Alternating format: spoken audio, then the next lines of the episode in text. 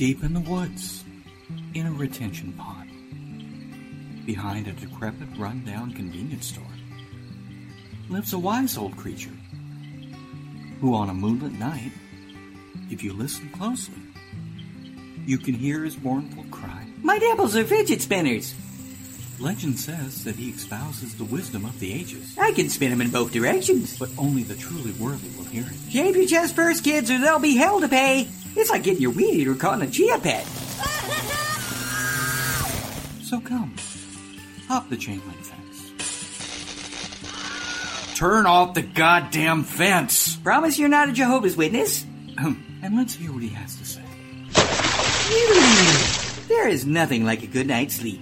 After a hard day of working or binge watching Netflix or Pornhub, there is nothing like getting nestled under the covers and snuggling into your loved dollar pillow and hopping the monorail of Slumberville while in the background you listen to the sounds of the radio or the blissful nighttime sounds of any old fashioned city.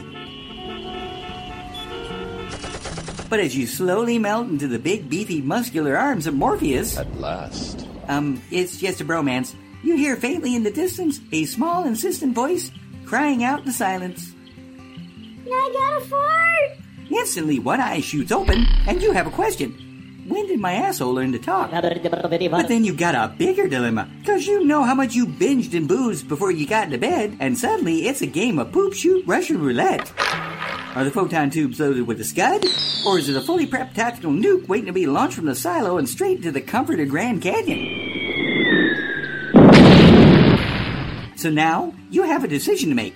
Do you fling the covers off and make a mad dash for the crapper? Or do you just roll the dice and let that barking spider spin its web of destiny and hope for the best? Well, gentle creature, you are the giver of wisdom.